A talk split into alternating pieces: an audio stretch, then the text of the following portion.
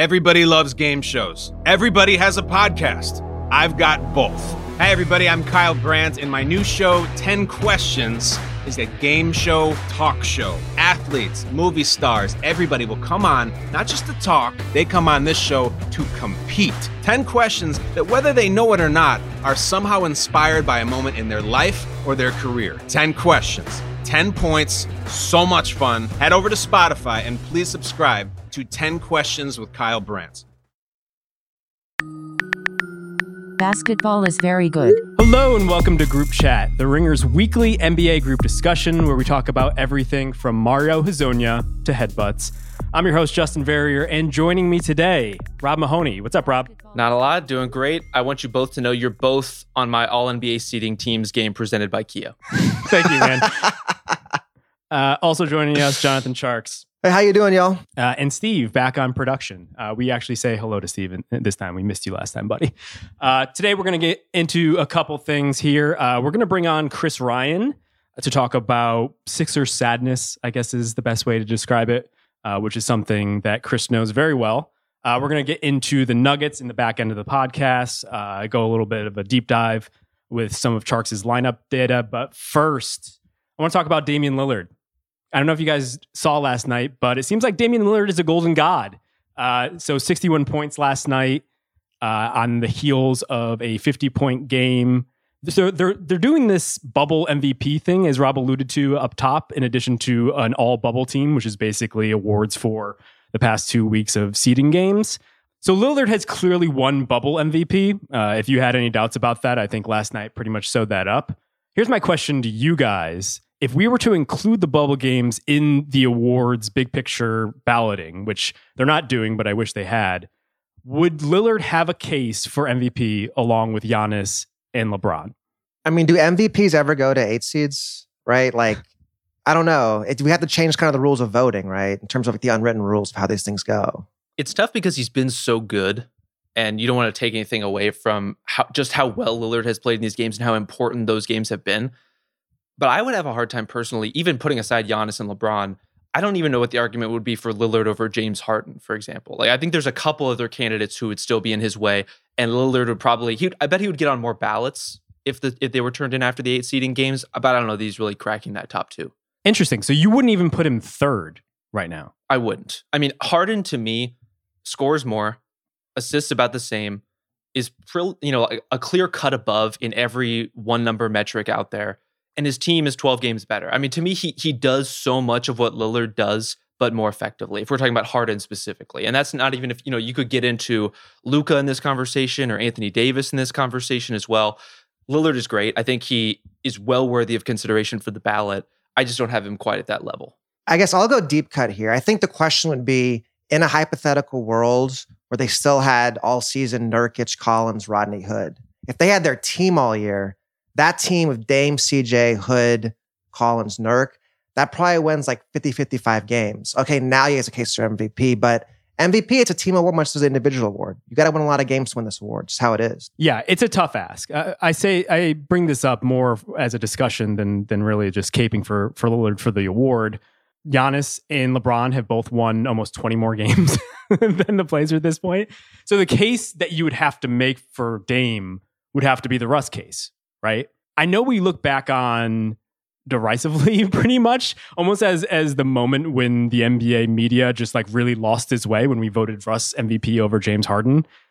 But I I just look back at this season and if we're just saying signature moments, if we're saying stories that defined this season, Russ, uh, excuse me, Dame not only had that six game stretch where he had almost 50 points a game, but now he has this. And I don't know. I, I think he's very clearly third if I were to do a ballot today. I just I think what he's done, considering the obstacles put in front of him in Portland, considering all the progress that he's made, his statistical resume isn't all that worse than some of the top guys. I just I just think I, I don't know. I just think that he has a case, if not the best case. I know what it is, Justin. You're putting respect on his name. You heard it. yeah, I, I, don't know where this is coming from, where, where guys are just making things up now to be upset about. It seems like there's so where, much. Where could world. that be coming from? Do you think? I can't imagine a place in the world where these kinds of imagined slights would become major news stories. That's so weird. I don't know. I, have never logged on before. I, have never participated in it at all. Uh, but it is weird though. Like it, it just seems like maybe there's not enough to do in the bubble that we're just like coming up with with straw man arguments for like the literal best players in the world to really have something to really motivate themselves against. Um, but I, I, will say this: the Blazers have dealt with significant obstacles, not only the ones you mentioned earlier in the season, but all of a sudden last night, after Dame's marquee performance, uh, it was reported out by Dwight Jaynes that apparently CJ McCollum has a broken lower back, or like it's like a fractured vertebrae, something like that which sounds really tough.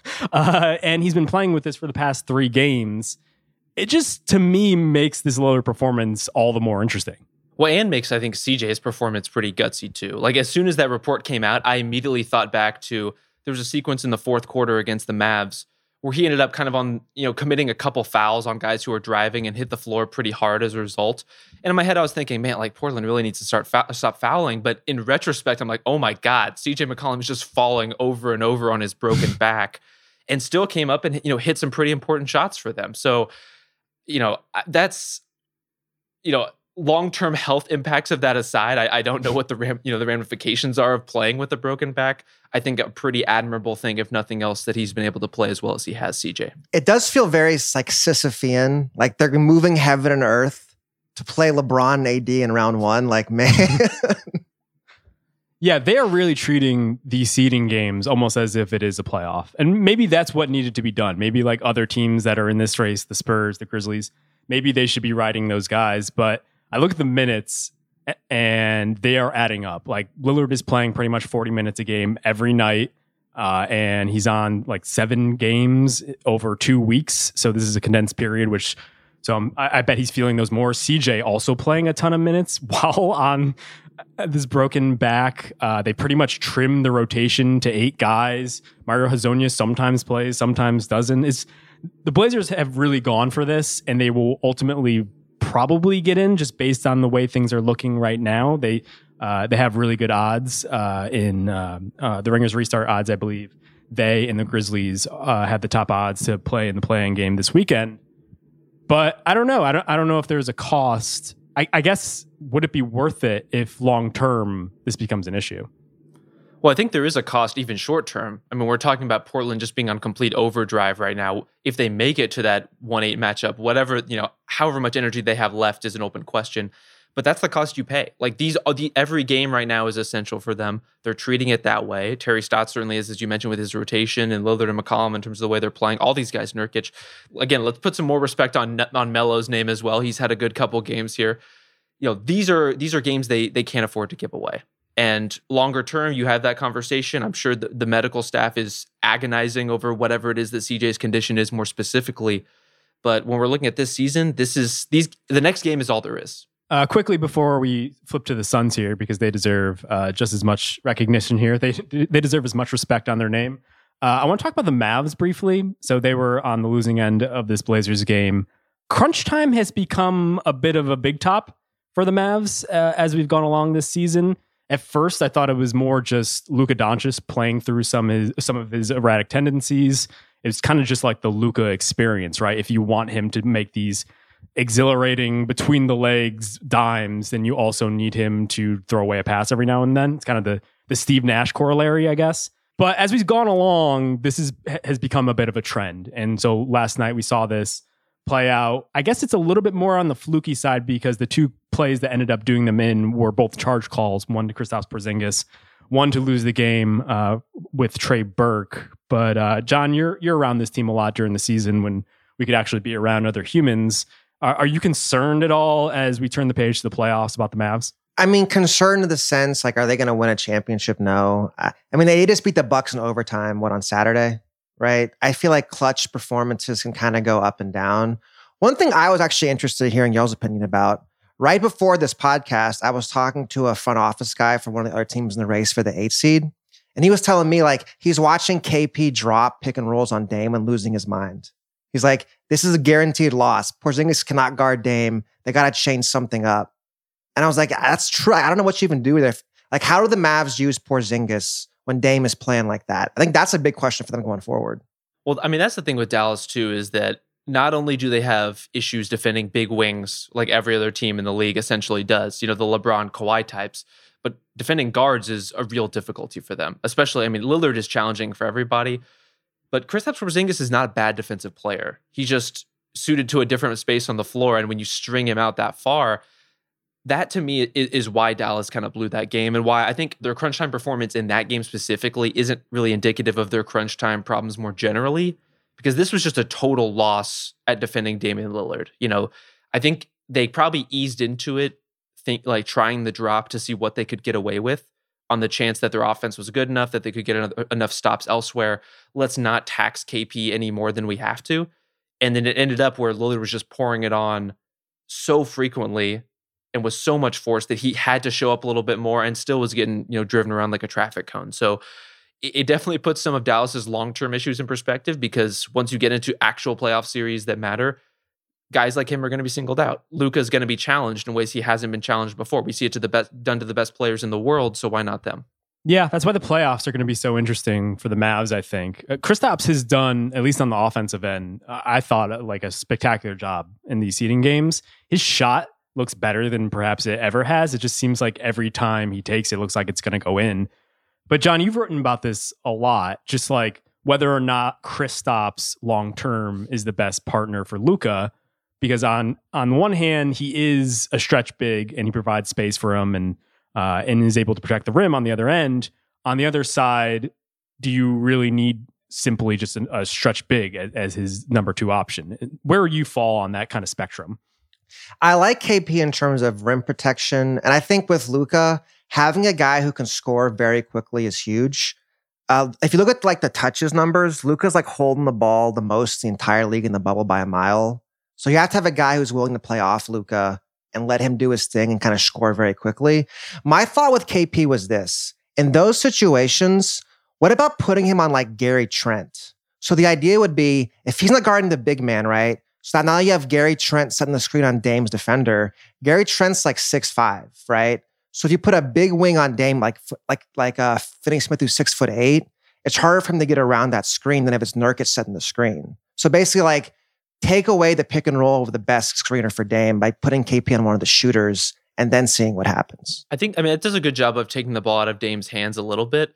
But the alternative in that case is running Gary Trent, the best shooter to ever live, off of pin downs with Kristaps Porzingis having to chase him. So I, I don't, I don't feel great about that either. The the closest competition to Gary Trent Jr. If it isn't his teammate Damian Lillard, it's Devin Booker. That was my attempt at a transition. It that was okay. not bad. I liked it. I liked it. uh, all right, uh, Devin Booker, obviously, probably one of the the bigger shining stars of this bubble situation, whatever you want to call it. Remember when we called it a campus environment? Remember when that was the thing the NBA tried to push? It's kind of like when someone tries to give themselves a nickname, like when KD wanted to become what was it? It was uh, the servant, the servant. right? The servant, and everyone's like, no. That's pretty much what the bubble is at this point. But um, Devin Booker having just a, a breakthrough performance. We talked about him a little bit last week, but I think he's been even better over the past few games as the Suns continue to win games. They have not yet lost. Uh, and uh, I don't know if they'll lose next game because it seems like every single team left on the docket uh, for Thursday is going to sit every good player. So we'll see about that. But I thought it was interesting last game against the Sixers, who were not playing a lot of players whom they normally play. Kyle O'Quinn triple double watch was pretty much the most interesting thing going on in Philly. And we'll get to that later in, in the episode with Chris a little bit. But I thought Dan Devine had a really good point, Dan Ringer staffer. Uh, he said that Booker was doing a bunch of star stuff in the midst of the game. And what he meant by that was he was manufacturing points when the Suns needed points. He was getting guys involved when they needed to get involved. When Ayton was kind of slumping around and wasn't as active in the offense, he would try to pass it to him. Stuff like that. I think that is the difference between Booker a year ago and Booker now. It seems like he's evolving into this all around player who you can really play through. And I don't know if the Suns are going to get into the playoffs or not, but to me, that's super encouraging just going forward. Well, that's the thing you can only get from these kinds of games, right? Like you can put Devin Booker, you know, in Indianapolis in January in a in a somewhat close game, and that game looks however it looks. But to have games with these stakes where you put you're putting your best player in that position, that I mean, that's what this whole situation was supposed to be about for the Suns: was show up, learn a lot, compete hard, take the most out of this bubble experience you can, and you know go home happy. It just turns out that that comes with also competing for a playoff spot, which has just been a miraculous turn of events, and you know really is a tribute to the broader success of their team. I think. Yeah, I'm gonna make a deep cut here. I think worth giving this guy a shout out. I mean, I feel like we talked about Booker last week. He's been a great player for a long time. It's just a supporting cast has been improved this season. And this number is just insane. So the great Cameron Payne, G League cast off, played for like eight teams. His net rating in the bubble is plus 22. And when he's pretty not on the floor, the Suns are only plus four. So apparently Cam Payne has become like the best point guard of all time. Well, let's let's talk about the bench because you know this isn't a sexy reason why the Suns have been good, but their bench was just a complete disaster all season. And now all of a sudden, you know, the combination of Cam, Dario Saric, Jevon Carter, some Frank Kaminsky in there, and then you know throw in a starter or two to kind of fill out those lineups has been all of a sudden really viable. And that's without Kelly Oubre, that's without Aron Baynes. This is a, you know basically a bench lineup that should have been and could have been left for dead if we assumed you know the regular uh, standards of the regular season, and yet they've been able to turn out winning margins for the Suns in games that really matter. Can you guys tell me where Cam Payne was a year ago today? Is he in China? I'm lo- I'm losing track of him after Chicago. Yeah, I think most people did. Let's start in January 2019. He signed a 10 day contract with the Cleveland Cavaliers. Mm. Uh, in July, he signed a contract uh, with the Raptors. This must have been for Summer League, I guess. Yeah, I think this is just a summer contract. Then he ends up in China. Then in January, he was with the Texas Legends. And then on June 30th, he signed a deal with the Phoenix Suns. Cam Payne has been around the world, but he is back. I I completely agree with you. It is so funny how everything just seems to fit with Phoenix, which is particularly surprising considering the offseason that they had going into this. Uh, they gave away TJ Warren for cash, as we all know now, and TJ Warren is clearly Michael Jordan's successor. Uh, so that seemed like it didn't go well for them. They brought on Ricky Rubio, a move I didn't like, particularly because they had made a lot of noise about wanting to empower Devin Booker as some sort of like hardened Southwest. And it seemed like they were quickly scrapping that plan. It seemed like all of a sudden, like this is a, the Suns. Uh, pretty much, this is what they do, right? They just change things on the fly. One day they have three point guards, the next day they have zero. But I'm looking around this team now, and it seems like everybody fits a role in a way that even a team like the Sixers, for instance, doesn't. And I think that's a credit to, I guess it's the coaching staff that they've managed to take all of these draft picks over the past couple of years and really chisel out a product, an actual team. Well, I think it's it signifies kind of a pivot from having needs to having optionality. You know, like all of a sudden you get to choose whether you want to start Kelly Oubre or Cam Johnson. You get to choose whether you want to run the ball through Booker or Rubio. You have so much more flexibility in how you build your lineups, how you run your stuff from you know quarter to quarter. I mean, that's what makes teams good. It's it's not like rocket science to to have that kind of luxury, and yet it just took Phoenix so long to get to this point. So I'm actually talking about this for a piece on Thursday. And like going back to Rob's thing about optionality, there's two really big trades they made on draft night. So we'll talk about this with, with the, the Philly conversation later. So number one, they trade Zhaire Smith for Mikal Bridges. Number two, they trade Jarrett Culver for Cam Johnson. So in both trades, they're taking kind of a smaller, more athletic, multidimensional wing. They're moving him for a longer, bigger shooter.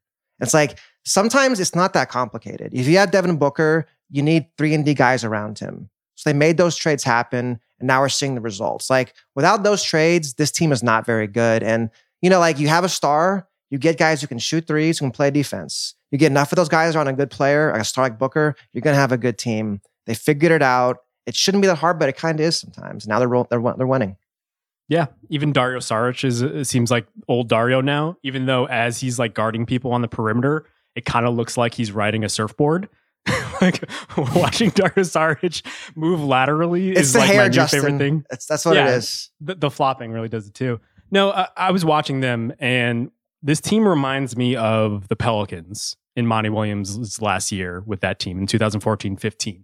Obviously, the, the connection to Monty is is pretty clear, but they just it seems like things are just working in ways that you didn't necessarily expect. It seems like you look at the team on paper and you squint hard and you're like, ah, I don't really know if this team really works. That Pelicans team had Tyreke Evans and Jrue Holiday sharing the ball, and it's like maybe I don't I don't know. Jrue was in and out of the lineup with injuries. AD was still kind of rising to prominence, and it just seems like this is what they have here, where Booker seems to be taking that next step a little bit, doing those little things that he needs to do, while a lot of the other guys are maybe playing above their head at this point, maybe just falling into the right specific role. I guess my question from there is though, will they have a come down just like that Pelicans team did? Because I do think as the Pelicans looked around, they started to realize some of these pieces don't fit as well. Injuries definitely set in and really took them down. Quincy Pondexter, I don't think played a, no, he he had a run with the Spurs like a couple years later, but he was out of the league for a while. Quincy Pondexter talk on this pod. I love it. Listen, I, so obviously I covered the Pelicans for two years, and anytime he could, Alvin Gentry would mention that they did not have a small forward since Quincy Pondexter went down. And he's right. But on the other hand, good God, I heard about Quincy Pondexter so much. But no, it's just, I do wonder if this is fleeting. I mean, I mean, I wonder if this is the type of thing where you expect them to carry it into next season because that's the trajectory of young teams, right? Or if this is just a nice moment and next year we'll be back in the same place where Devin Booker may not be happy, or at the very least, Draymond Green doesn't think that he's happy. There is a possibility here that the Suns don't win 100% of their games next season. I think that's something we need to at least embrace right now as a possibility. But Prove it. To, to, your, to your point about Monty, I mean, I, I listened to, you know, DeAndre Ayton was on Adrian Wojnarowski's podcast. Great interview. And I think really highlighted Monty Williams as the voice that this team needed right now. It's it sounded like from DeAndre talking about his suspension, from what he went through this season, that having Monty kick his ass a little bit and, and also, you know, be there as a, you know someone to bounce things off of, to listen, to not always chew him out when he expects him to chew him out. That there was just a really a really fine line that he walked with this young team you know, there can be really good coaches who come to a team at the wrong time and it just doesn't work for a variety of reasons. There can be really good coaches who, over a long enough stretch, their players just start to tune them out. I think what separates this from that New Orleans group, one, they're younger. Two, the, the health that you mentioned, Justin, is just huge. I mean, that New Orleans team was just undercut time and time again by injuries. But also, I think really he, New Orleans. no, that would never happen there. But you know, it really just does seem like Williams might be the right kind of motivator for this group at a time when you know they've had so much instability in terms of their coaching. Having that kind of steady voice could go a really long way. Yeah, and it's it's like funny too because talking about New Orleans and like with luck and injuries. Like you look at this team, Kelly Oubre tore his meniscus in like February, and they kind of started slipping until Cam Johnson came in for him. The margin for error is so small in the West. You've got to have five, six, seven, eight good players. And if one of those guys goes down, the whole structure kind of collapses, right? So looking back on it, so Phoenix, like we can all kind of agree, they probably should have taken Luka at one or Jaren Jackson. So they didn't do, they didn't get that part right. So that means they have to get everything else right to make up for that. And it's like, it's just hard to get everything else right. It's hard to get five, six, seven good players all rolling at the same time in good roles. Right now, this mix works, but if, you know, Bridges gets hurt next year or Booker, you know, sprains his ankle for a month and a half, they miss the playoffs, it all falls apart that fast. Uh, well, I want to defend Ayton a little bit there because I think while you're right, I think Jackson and Luka will turn out to be better players this wasn't a wasted pick. This wasn't a blown pick. Like this is a situation the Suns can build and recover from in that sense. And to, to our point about the Suns having all these options, I think facilitates that just by being, I think, more versatile than he was given credit, especially at draft time. That's true. I guess I'm just saying in terms of if you have like Jackson, Luka plus Booker, that's two top 10 players. When you have two top 10 players, then you've got a lot of flexibility. Things can go wrong. There's there's more margin for error. That's kind of what I was going for there. Yeah, I like how the Suns' consolation prize from that draft is that they're now last on the list of being derided amongst the teams who passed on Luka Doncic. It's like, yeah, Trae Young, and then and then um, obviously the Kings at the top of that list. But I agree. I think Ayton has shown something in these in these seeding games. Uh, I know I was a little critical of him, and I still agree with what I said last week. And sometimes he could just float around, but I've been surprised at what he's done on the defensive end. He's been a lot better there. And also his shot just looks way better than I ever expected it to. It just looks it, it looks perfect when it comes out of his hand and you think it's to uh, it's to make it every single time. Um but yeah, to your point earlier about Monty, uh, I, I think that was spot on. Just because I wasn't there for Monty when he coached the Pelicans, but everything you heard from uh, or heard about him from those Pelicans players is that they all loved him, that he got them to buy in. Uh, but on the flip side of that was they fired him specifically to take the next step. So I don't know. I don't know if history is going to repeat itself or if these are the right players for for what he wants to do. Um, let's look ahead just really quickly here before we get to the Sixers. Uh, so Thursday pretty much is going to decide the West play-in race. Uh, four teams are, are pretty much still in this. Unfortunately, not the Pelicans and the Kings. We don't know what's going to happen. Uh, it seems like it may come down to whether or not people play their best players. Somehow, it seems like the toughest game on the schedule on Thursday is now the Nets, only because we know that they're going to try the hardest. But uh, which teams do you guys want to see at the end of the day in the playoff race or in this play-in race uh, this weekend? I mean, it's got to be Suns Blazers, right? Way those two teams are playing a Dame a Dame Booker shootout. That'd be pretty awesome. Yeah, I, mean, I think the Blazers are ultimately going to get through one way or another, and kind of the way it should be, just in terms of entertainment value and a potential first round series. You know, get, putting the best player on the floor. But I'm I'm really looking forward to these play-in games. I mean, just from a perspective of something we've never seen from the NBA before, having that much riding on a single game where you can't make game to game adjustments, at least for the first crack. That's going to be a good ride. Yeah, I, am the same. I definitely want to see the Suns run continue. It would be really heartbreaking if they won every single game in front of them in the bubble and then had to go home. Which it would be it very Suns like. yes, it would.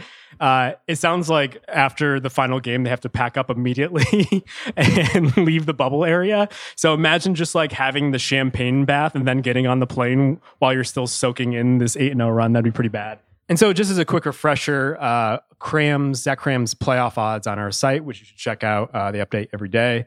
Uh, he has the Trailblazers and the Grizzlies as the most likely pairing at 38%, Blazers and Suns at 22%, which is actually a lot higher than I expected. So maybe there's some hope there. All right, we're going to take a quick break uh, and bring in Chris Ryan to talk about the Sixers.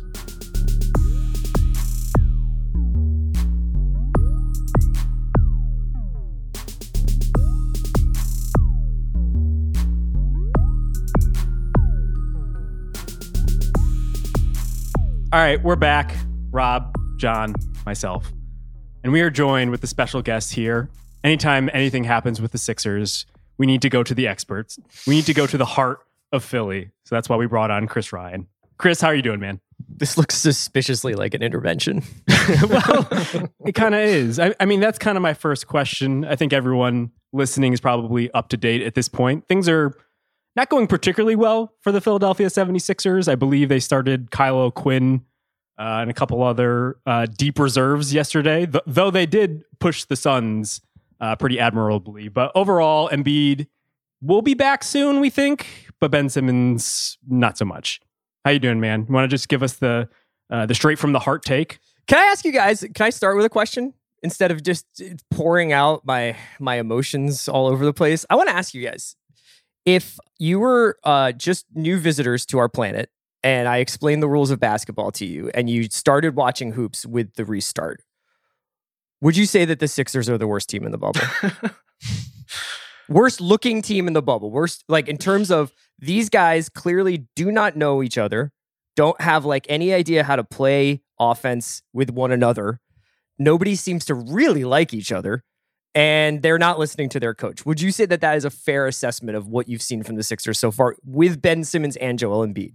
I think if I were familiar enough as an alien with human interaction to know, okay, this is what people yeah, look right, like when they've never right. met before, that assuming, I think they do have the like serious, we've never played before in our lives vibes on a regular basis, which at this stage of the season, given how many years those guys have played together in particular, is more than a little bit disturbing, but I think speaks to some of, you know, I think Philly in a lot of ways has has gone out of their way to be as creative as possible and in the process just undermined a lot of what makes basketball really really simple sometimes.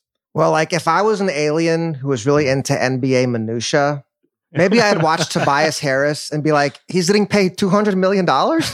yeah, that's why they don't have Mikal Bridges. yeah, yeah. Listen, I, I would also just say that I hope the aliens tuned into the Pelicans play defense because I don't think you need an understanding of human interaction to realize what a train wreck that is.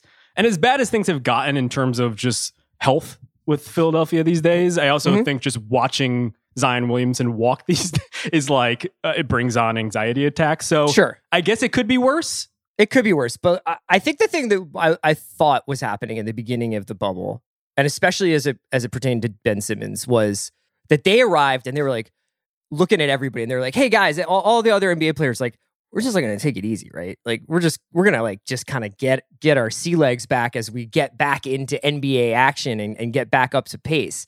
And then everybody else just like blew their doors off. And even though there's been some like teams having some struggles in the bubble and that there's been some issues, it just felt like they were like still team uh switch flip. They were still like, hey, we're gonna at some point, this is all just gonna make complete and total sense. And I think the problem that I was having watching them was like, I don't mind them losing. Honestly, I've watched them lose for a very long time. You know, it's it's I don't mind Philly even It's very sad. not necessarily reaching their potential as a title contender. I think that there's a, there's only been a few title winners in my life. You know, uh, what I mind is that like there just didn't seem to be a plan, and I watch franchise after franchise after franchise, and I'm speaking very fan fan heavy here. Uh, just uh, somebody comes in and there's like, here's how we're gonna play, and they have overcome more obstacles than the Sixers have. Like you watch Oklahoma City and you're just like, oh wow, so you guys just came up with this three guard thing, and it worked. And you watched Houston and you're like, oh, you guys like just took got Russell Westbrook and look even better than you did with Chris Paul. And it's like I don't know where the creativity and the ingenuity, the tactical savvy, and frankly, just like the overall blueprint for here's how we're going to put together a team around these two guys that we've decided are the franchise. Well, I mean, if I may, I, I would like to submit, I think, exhibits exhibits like Q through S in terms of why the Sixers are just a completely cursed franchise. And I, I mean, if we if we look back, like let's go back to February. We should drop some Perry Mason mu- music over Rob right here.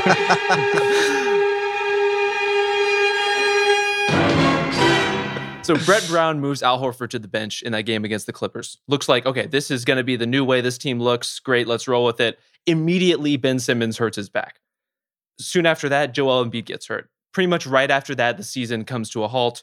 We get this long layoff. Okay, they circle back in this bubble. Brett Brown, you know, we're going to throw Shake Milton into the starting lineup immediately. Again, Ben Simmons knee injury. Joel Embiid hurts his ankle. I, I you know, like all the best intel in the world tells us that Brett Brown could be in some serious trouble if he doesn't make something happen with this team. I mean, that's clear to every dude with the Eagles jersey and his Twitter avatar. And yet, every time Chris. Brett Brown has tried to make these desperation moves to try to get some, Only for my burners. but to see all this stuff blow up like this when you do finally try to make the moves, I mean, it's it's just kind of tragic. So my question is, like, is Brett Brown the coolest person on earth? Because the amount of like coverage of him losing his job, like it's some tragedy. Like he's a fine coach, probably, but if he gets fired, the world will keep spinning. Like it's not a big deal, really. But everyone acts like, oh my god, Brett Brown might get fired. Like, okay, people get fired all the time. Well, I, I mean, it, he's got, he's such an interesting character in this whole saga because the other elements of this franchise, whether it was ownership or management, and the turnover that they've had in those positions, has created a such a chaotic atmosphere that Brett is always gone to as the safe pair of hands. It's like, oh well, in this moment of transition, let's stick with what we know with Brett Brown. Oh well, now that Jimmy Butler's gone, we got to give Brett Brown a chance to have the team that this team. And it, it's like the constant turnover in the roster. The default position is just like, well, let, let Brett get a year with these guys, you know? And it's like, well, if you're never going to give him a year with these guys, if you're always going to be getting rid of people and not giving him basic fundamental roster depth and and and please like honestly I I, don't I don't, I will honestly start crying on Zoom if we talk about uh Mikal Bridges over Zhaire Smith. And yes, I am aware of the fact I am aware of the fact that that that that, that pick wound up also facilitating offering Tobias Harris two hundred million dollars nearly. Like I am I'm fully Mm. aware of all the ramifications of that. But I just think that there is a certain point. This happens in soccer all the time. Three years, the guys start stop hearing your message. There's only a few people who last a really long time in in in the Premier League and European football. That, that those guys are institutions. But the idea that somebody Brett does not have something in his back pocket that he hasn't shown us yet. So why not try Jay Wright, Stan Van Gundy, whoever it is that that is the person who's like, it's just like this. You stand over there. Or you need somebody to come in and say, this is exactly what these two guys need. Or I can only use one of them. And let's and let's really restock the coffers here by trading one of them. Yeah, that's the one caveat to the who is to blame, the front office or the coaching staff, where Brett Brown was in charge when he took Zhaire Smith and made that deal where uh, Mikal Bridges is now just the shining star of this uh, Suns revival. I will say this though. It is weird to really just dig Brett Brown's grave when it seems like at the very least he is doing a lot right now. Unlike before, where you could argue maybe he catered to Ben Simmons too much. He didn't push when he probably should have. He benched Al Horford right before the restart, which is a tough decision for a guy that they just paid however many millions of dollars to uh, in order to try to make this thing work. And at the very least, he tried to move Ben Simmons more to a power forward position, bring Shake Milton into that starting lineup. He's doing a lot. I don't know if they're the right answers, but I am at the very least encouraged that he's doing something and it's not I, I, I won't entirely blame him because in some ways Ben Simmons' knee injury was like an injury that answered a question that was already there. You know, you I, I he didn't look right in the bubble anyway. I don't think I think he had a decent game against Indy, but like for the most part, like there was just something off about it, and I don't know whether it was like kind of like a mild tantrum about being moved out of point guard or whatever it was. But yeah, I mean, Rob, I didn't mean to interrupt you, but I, I, was just gonna say it, it's not entirely on Brett. No, I was going to say, as far as Brett's piece in this, it feels a lot like, you know, especially since all the losing and when they really started to get, you know, they get Joel, they get him healthy and on the floor, they get Ben Simmons, that he approached this, this, you know, this coach who had come out of the Spurs system with a long haul kind of approach. You know, with Ben Simmons and with Joel, uh, you know, we're not going to ruffle, we're going to challenge these guys in some ways, but we're not going to ruffle their feathers. We're not going to push them too far out of their comfort zones these are the guys who are going to be the next decade of Sixers basketball, like Tim Duncan was for the Spurs for such a long time. And when you take that approach, I think it's healthy in a lot. I think there's a lot of aspects of Sixers culture that are healthy in terms of the way they think about the humanity of players, in terms of the way they try to relate to guys. But in terms of some of the on court stuff, there's no question that guys should have been pushed in slightly different directions, that they could have tried slightly more conventional things at times. That, you know, I, I think they they got a little bit ahead of themselves in terms of how far this is going to go. I think like what we're all kind of saying ultimately is a coach is kind of a victim of his situation, right? There's only so much Brett Brown can do. So Chris, I need to take. I'm putting you on the spot. Embiid or Simmons, pick one. I'm I'm pretty team Simmons. Okay. Uh, I, and I I understand that that's not um the most probably is not probably not the popular locker room favorite both maybe in Sixers locker room, but in, in, in terms of like vote getting there. But, but I just I just love telepathic passers. I, I have always loved guys who see the floor the way Ben Simmons does, and I you rarely get somebody like that who also is can defend four positions, uh, defend defend four positions kind of player.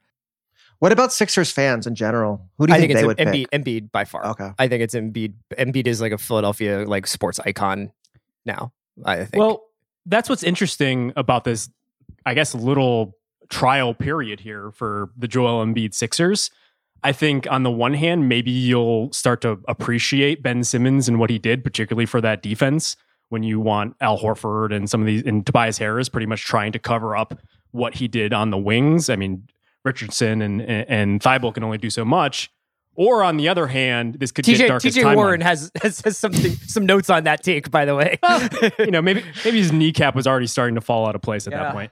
Um, but I think there's also a possibility here where they go on a run and all of a sudden, like significant decisions could be made before we even get this little runway of Embiid and Simmons as kind of this four point guard type, whatever Brett Brown had in mind it's it's going to be interesting. Uh, what I'm basically saying is, I think this upcoming period is just as interesting as anything that's come before it. They're going to need, just by the nature of the thing, for Embiid to do a ton at all times. You know, provided that he's healthy, and he's, you know, to whatever extent he's able to go, they're going to need all of that.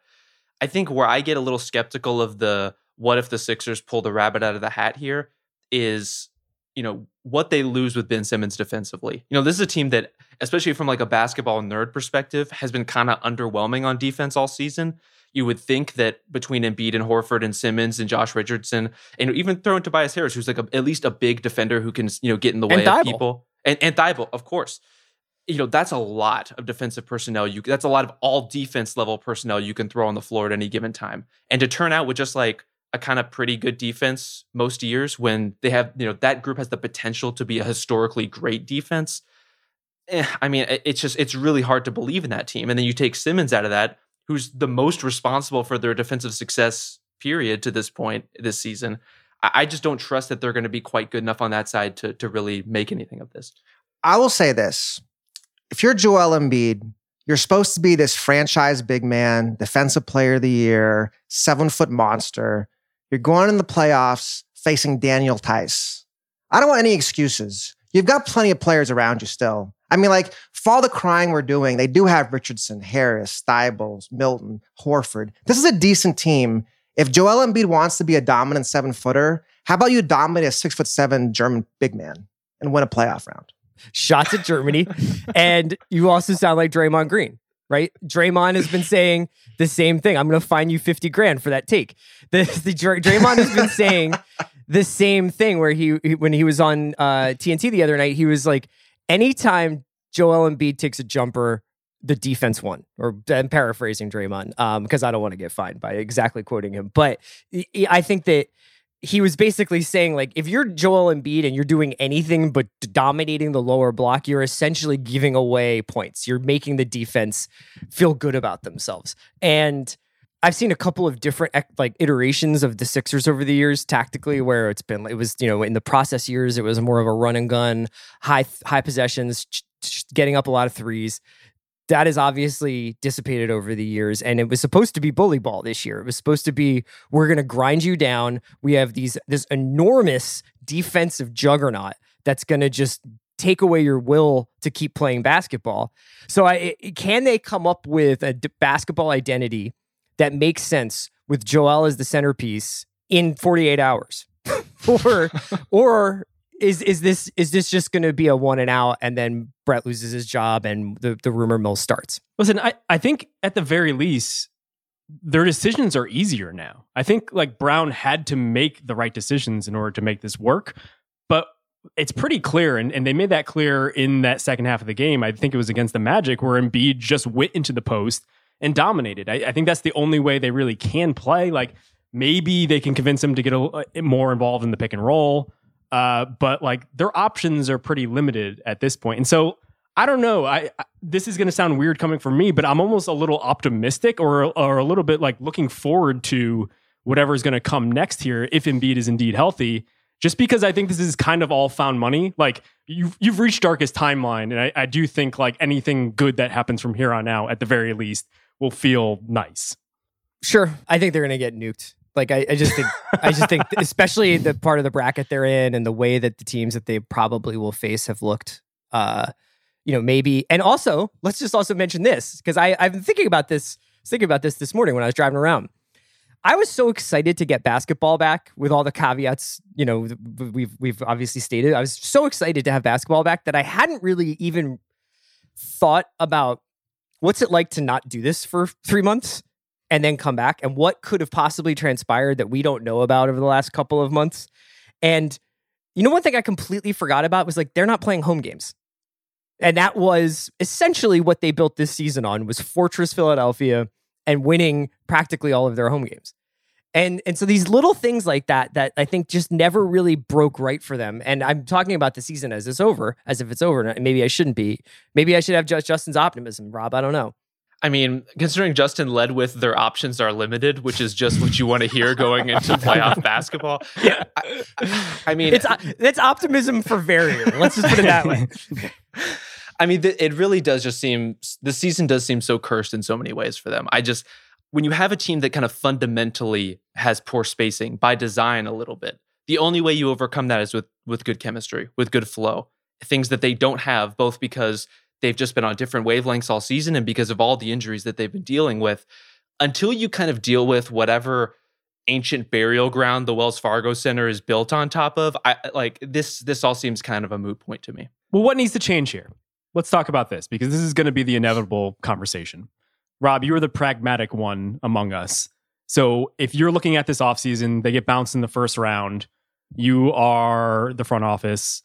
Uh, what would you change? I'm I'm tired of we're going to take secondary and tertiary ball handlers on other team and pull them together and together they are going to be our point guard. Like you need a primary ball handler type. He doesn't have to have the ball in his hands all the time. You can still run things through Ben Simmons if he's still on the team. You can run it through Embiid, obviously.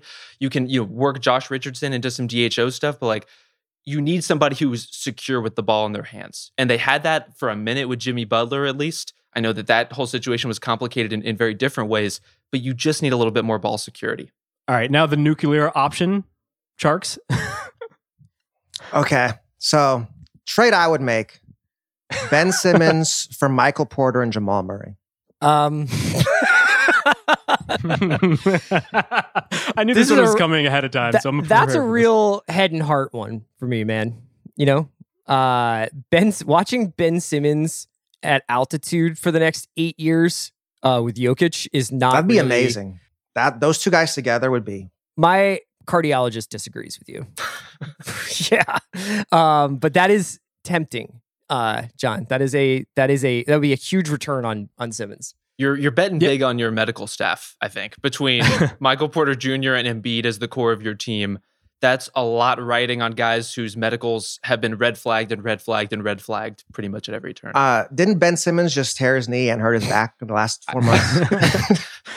Amid the pandemic, they can't fly people to Qatar, so their main source of healing these guys is is really drying up. Uh, no, I think it's a really intriguing idea.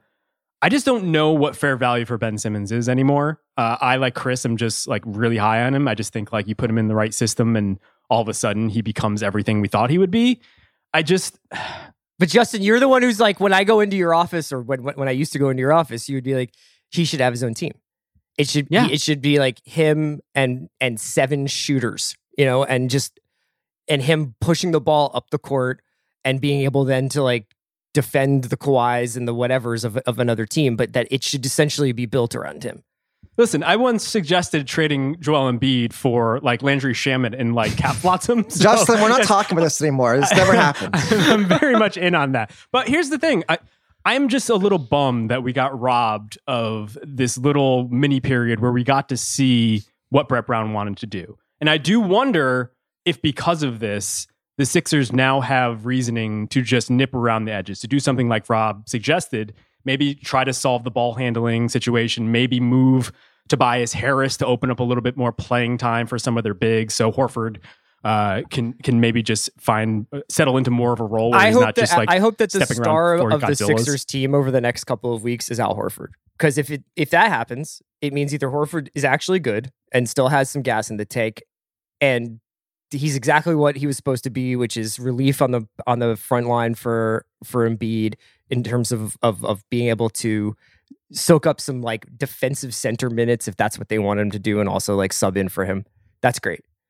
It also gives him any trade value whatsoever. And if there is a team out there, but like a New Orleans, I on the Ricky Spike Eskin had like a really intriguing um Horford to Sacramento trade idea that involved Buddy. Like I I, I just want to see everybody play up to their potential so that then we can get ourselves out from under this situation. You know the one I still kind of love trading for Chris Paul.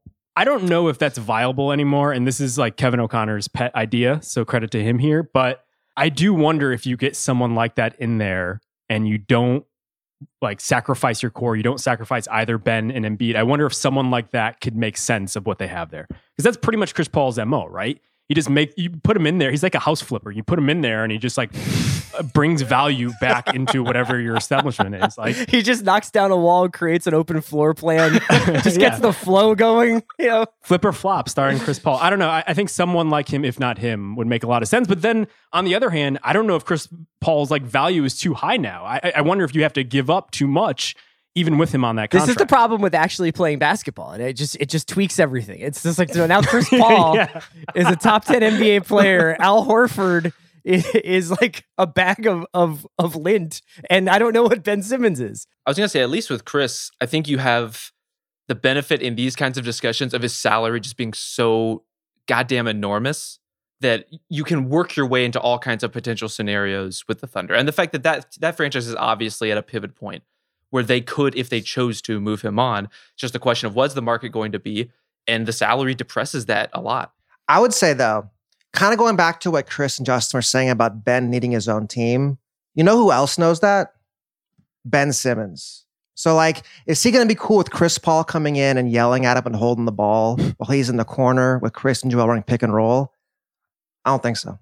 It takes a special type of person to want to be yelled at by Chris Paul. And like credit to Shai Gilgeous-Alexander, he has done an incredible job of just like learning from him. He's going to make an All NBA team in the next three years, though. Because right. By the way, I missed an open floor court joke before, and I'm really mad at myself. So just just an Mm. FYI. Um, all right, let's wrap it there. That's enough sadness for for now. Uh, we're gonna get into the Nuggets, but uh, Chris, thank you for joining us. Hey guys, thanks so much. You know, it's uh, we could have talked about anything, but we talked about this. Anytime, man. All right, we'll be back right after this.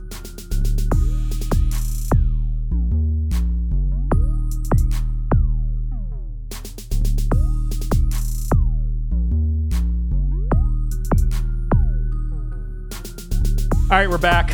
It's John, it's Rob, it's me, and Chris is gone to sulk in the corner, which we wish him the best. Uh, we're going to do nerd, nerd Corner here quickly. Uh, Tjarks has gone deep on the Denver Nuggets.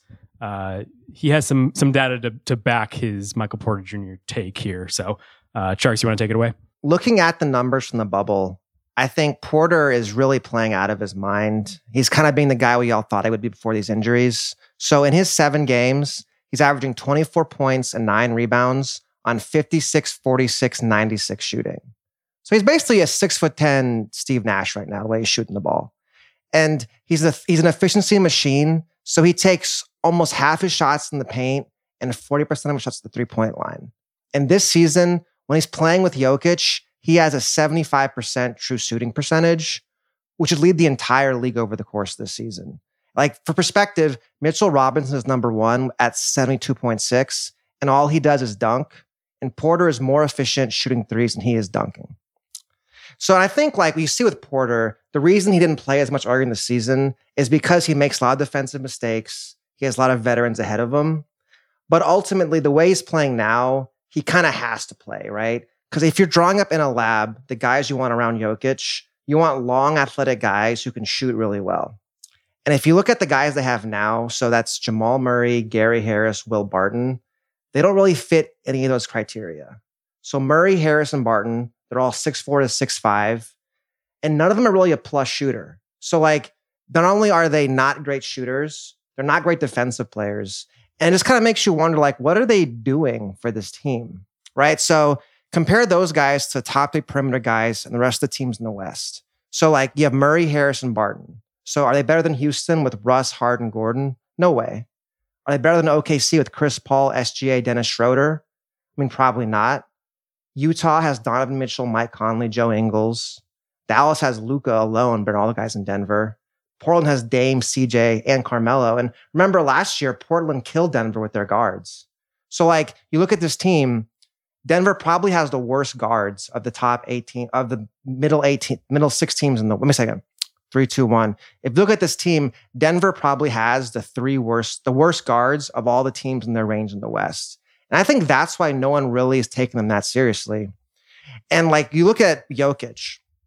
So I think what people don't realize about Jokic is how much easier he makes life for his teammates. And this year, in terms of touches per game in the bubble, Jokic is number two at 106 touches per game behind Luka at 123. Then you have Dame, Ja, and LeBron. And all those guys hold the ball for at least eight seconds a game. Jokic hold eight seconds, three, two, one. All those guys hold the ball for like eight, eight seconds of possession on average, whereas Jokic holds it for less than five.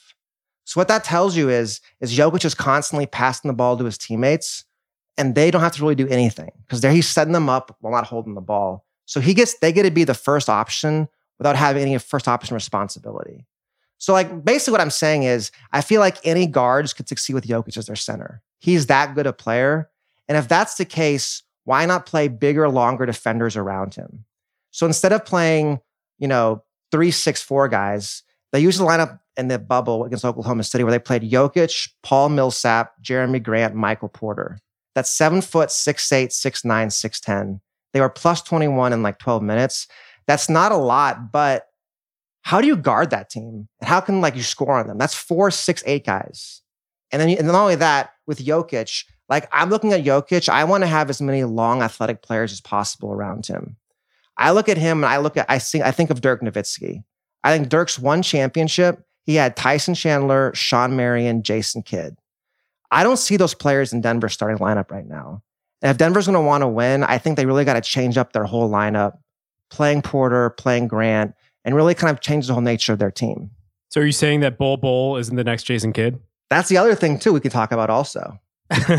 I think what you hit on with Porter there, and I was actually talking to Tim Connolly this week for a story I'm working on on the fit around Jokic, and he and I asked him basically what you're proposing. What do you want around a player like that? He brought up three things: a player who is, you know, a high IQ player who can move without the ball, a lot of length as much as possible, especially since Nikola is not, you know, the most agile guy on the planet, and as much shooting as you can get. Like this, again, this is not revolutionary thinking, but those three things, what do those three things have in common? They're all part of Michael Porter Jr.'s skill set. Like this is a guy who knows how to move, who is a gigantic passing target for Jokic, who shoots the hell out of the ball, or at least is doing that right now, and really presents a lot of matchup problems in, in terms of just what you're talking about in ways that Gary Harris and Will Barton, anyone else that Denver can throw on the floor at those positions, really doesn't. If he is this player, or at least some reasonable facsimile of this player, it's just such a transformative piece for Denver to have in terms of raising its ceiling. The big question is can he defend, I don't know, anybody? Like he, he's super long. That's going to work into his advantage, but he, it's pretty clear that he doesn't he's not quite locked into the rotations of NBA defense, all the responsibilities that he would have, especially as another kind of big guy on the floor. If you want to play him as more of a four situationally, he has a lot to learn in that regard. But everything else is just so tantalizing that you have to put him in there right now. Yeah, Tjarks, I know you want to trade Porter Jr. to Philly, but I almost wonder if Porter is the exact complement player or complementary player to Jokic that the Nuggets would want. Um, DJ Foster had something on the site today just about bubble players who have had breakthroughs and whether or not they're going to continue on into the playoffs. And he made this really good point about how the Jokic uh, Porter pick and roll, even if you guard it properly, if you're not as big as them, they're still on a vertical plane where you can't even get to. So it doesn't even matter. So you can guard them perfectly and they still might have the advantage. I know the Jokic Murray combo has been pretty spectacular, especially on the offensive end. But I, I, watch Porter and Jokic play together, and they just have this feel for the game uh, that is. It's almost like they've been playing together for a really long time. And on top of that, they're just so much bigger. And like worst case, even though both of them aren't ace defenders, they do have that size on them, and so they have that advantage. My question for you guys, though, so obviously Murray is working his way back into the into the flow of things after being out for the first few games. Do you think there's enough room in Denver to satisfy both Porter and Murray, along with Jokic, obviously? I think so because Porter's so good off the ball, because he can score so quickly. And like you were saying, there are times where Jokic is passing to Porter cutting. It's like a quarterback to a receiver. He just throws right over the guy's head, he catches it, and he scores. I think my question is more like, do you need Jamal Murray? Right? Like if Jokic is a seven foot point guard, why not put four great defenders around him and try to win games with defense? Like Murray, the stuff he does, I feel like is replaceable, while like having a six four bad defender is ultimately going to hurt your team more in the long run. It is replaceable to an extent. You know, Jamal Murray's not a perfect player, and certainly defensively, you could get a lot of upgrades. But in terms of the chemistry he has with Jokic offensively, I don't want to discount that you know, it's the way that Jokic plays, as you alluded to, John, is just it empowers everyone around him to be more efficient than they are. But it also has this kind of illusion where everyone feels involved, not just because he's passing it to them all the time, but like when you run a dribble handoff, for example, between Murray and Jokic, you get the best of both worlds. You get Jokic and his vision and his effect on the game, but you also get Murray feeling involved and feeling confident and feeling in rhythm in a way that you know they have a lot of good kind of throwback action between them. Murray, like Murray, to his credit, knows how to cut and reverse and work that stuff really well. And it, you know, especially coming off of this conversation about Philly, I think it's easy to gloss over some of the nuance of that stuff and just say, oh, like a Josh Richardson type can do that. Let's just get someone in here who can defend a little better and who also shoots and handles, you know, at a, at a reasonable clip. I think what Murray does is pretty important for them. That's not to say you couldn't improve upon it. It's not to say you couldn't make a trade that could get them a better, you know, point guard or quote unquote point guard, depending on how you want to structure your offense. But I- think he d- does have, you know, there is a, a pretty good value add there for him. I guess to bring it all back to what we talked about last segment, I just look at it and I think if I could get Ben Simmons, a five position defender with Jokic, I just feel like Simmons and Jokic, get them on the same team. I'm thinking multiple championships. Like I'm thinking big picture. Like a um, Jokic Murray team, I make a conference finals. Let's get some real here. You got Simmons for five years on a long term contract. And can you imagine those two guys pushing the pace, passing off each other? And I really feel like the Jokic Simmons thing look better than work better than Simmons and Embiid by a significant margin. those contracts can pay for a lot of surgery, you know? yeah, I don't know. I, I kind of want to see Denver make this work with Porter Jr. They've done an excellent job over the past few years of just taking calculated risks. Obviously, they had success uh, tapping into the international market with uh, Jokic and, and Nurkic, both of whom are just like just killing it in the bubble. And I think that's just a credit to Tim Connelly and the staff there. Um, obviously, Arturas went to Chicago as as a result of, of his good moves there, but they've done a good job of late drafting guys with injuries a little bit lower than they might have been had they not had those existing injuries. So Malik Beasley, right? He's a guy who uh, fell in the draft a little bit because of that, and Porter was there for everyone to take, especially the Clippers who had two picks right there. They ended up with Shai uh, trading for Shai with the Hornets, which was was a godsend and, and was the right pick. But with the back end, imagine with the Clippers with Michael Porter Jr. instead of Jerome Robinson. I don't know. Denver continues to make these little moves on the fringes that enhance the bigger picture, uh, and I think they deserve a lot of credit for that. Where do you see Denver going with this team this year in the playoffs? Like if they're going to be at three and probably play either Dallas, Utah, or Oklahoma City. A lot of it depends on Porter. And, and it, it kind of comes back to that context you were laying out, John, of you know, how far can a Jokic Murray team go? And it, it depends on if you think of it that way or if you think of it as how far can a Jokic Porter Murray team go? Because all of a sudden the ceiling for that team is so much higher. They're so much more complex. But at the same time, banking on a banking on a guy with his experience level or lack thereof being thrown into the fire of a playoff series when, as, as I was just mentioning, his defense can't exactly be trusted at this point. I, I, see Denver as being a team that can win around. Beyond that, I would start to get a little bit suspect just because a lot would have to break in their favor. And there are definitely some matchups on the board that don't suit them particularly well. Yeah, my question is who's available? Because that's been their big question the past two weeks. And it just seems like even though they've got guys in, eh, there still seems to be just a general unrest amongst that roster where you're not totally sure who's going to play when. Uh, I know Jamal Murray made his return uh, over the weekend, but even he clearly didn't seem like he was back into game shape. And I wonder what's going to happen next week. These games are coming so quickly now that I wonder if all the guys they need in there are, are going to be uh, available. And then the old concerns are going to creep in. Like, what is Gary Harris going to give them? And that's a guy who's going, who has in the past played a key role for them and needs to continue to it. And so, yeah, I agree with Rob that they kind of need Porter to step up here. And that's kind of a risky situation where you need effectively a rookie who's still working through his own injuries in his past to really carry you. Um, but I will say, just as like a flip side to that, when Porter is on the floor, they play with an energy that I think they lack at times. There's just something on the court that pops. And it's, I don't know if it's star presence. I don't know if it's just he makes the offense work a little bit more seamlessly, if the defense has to crowd him because, and, and leaves everyone else a little bit more open. But that team seems way more thrilling when Porter is on the floor. So maybe there's something they could ride there. I don't know. I think it just goes back to it's just really hard to guard a six foot 10 wing who can shoot these off the dribble and score at the rim. Like the defense all of a sudden has got to work so much harder just to account for moving around the floor. Yeah, and let me tell you, Porter will take those shots. I can tell you how many times I've seen him just dri- dribble down the court and then just pull up, and he makes them most of the time. To his credit, so all of a sudden the, the Nuggets are one of the more fascinating watches uh, in the NBA. I think they kind of fallen into this malaise where I was like, I've kind of seen this before. Like it really comes down to whether or not the same existing pieces work together a little bit better. So. Uh, at the very least, I think they're going to be super intriguing uh, going into the rest of uh, the stretch here. Um, that's a good place to end it. Next week, we'll be back and we'll have playoff basketball to talk Ooh. about.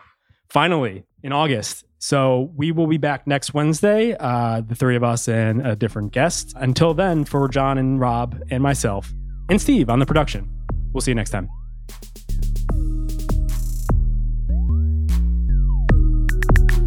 Basketball is very good.